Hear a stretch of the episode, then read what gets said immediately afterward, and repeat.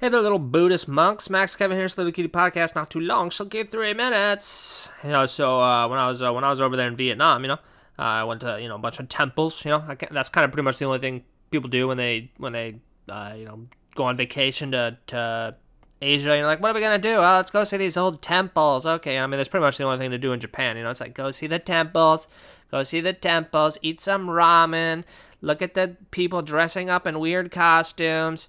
Uh, look at the robot cafe. Uh, go see a temple. You know, it's pretty much the only thing to do here in Japan. You know, and it's kind of the same in, in Vietnam. I guess other countries, China too. You know, it's like they got to see the old temples. You know, I guess people, America's not old enough. You know, to see the churches or whatever. You know, it's like, oh, here's this church. It was built in 1957. It's like, wow, that's pretty old. You know, but I guess in Europe, people go see the churches and stuff. You know, uh, Barcelona and uh, uh, Rome. You know, see the Vatican. You know, see the see the the Hunchback of Notre Dame, you know, whatever. Uh, so anyway, I, I, was going to the temples there in uh, in uh, in Vietnam, you know, and they got like these offerings that they offer Buddha or whatever, you know. Like I don't know if you've seen this, like they uh, people usually they do this in Japan too, you know. They offer them, give them like fruit or like sake or whatever, you know.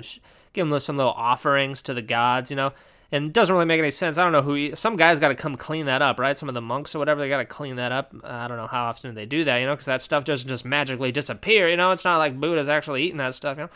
Anyway, it's kind of weird uh, over there in Japan, you know, because uh, a lot of the offerings they were giving them were like uh, cho- chocolate chocolate pies. You know, like I guess Buddha really likes chocolate pies, and I guess he's pretty fat though, you know, so I guess he does like those choco pies, you know. And they also had like these like cheese wafers, I guess kind of like like Cheez-Its, like the Vietnamese style Cheez-Its. That was like real popular to offer them. I don't know I don't know why that is. Like maybe some reason all the Vietnamese people think that Buddha loves Cheez-Its. He likes Cheez-Its and chocolate chocolate pies, you know? I guess he does, you know. That's why that's why he's happy. I'd be happy if I could just eat chocolate pies and Cheez-Its all day, you know, just be like, oh, put that in my mouth. I'm gonna mix them, make a Cheez-It chocolate pie. Oh, put it in my mouth. You know, I'm Buddha.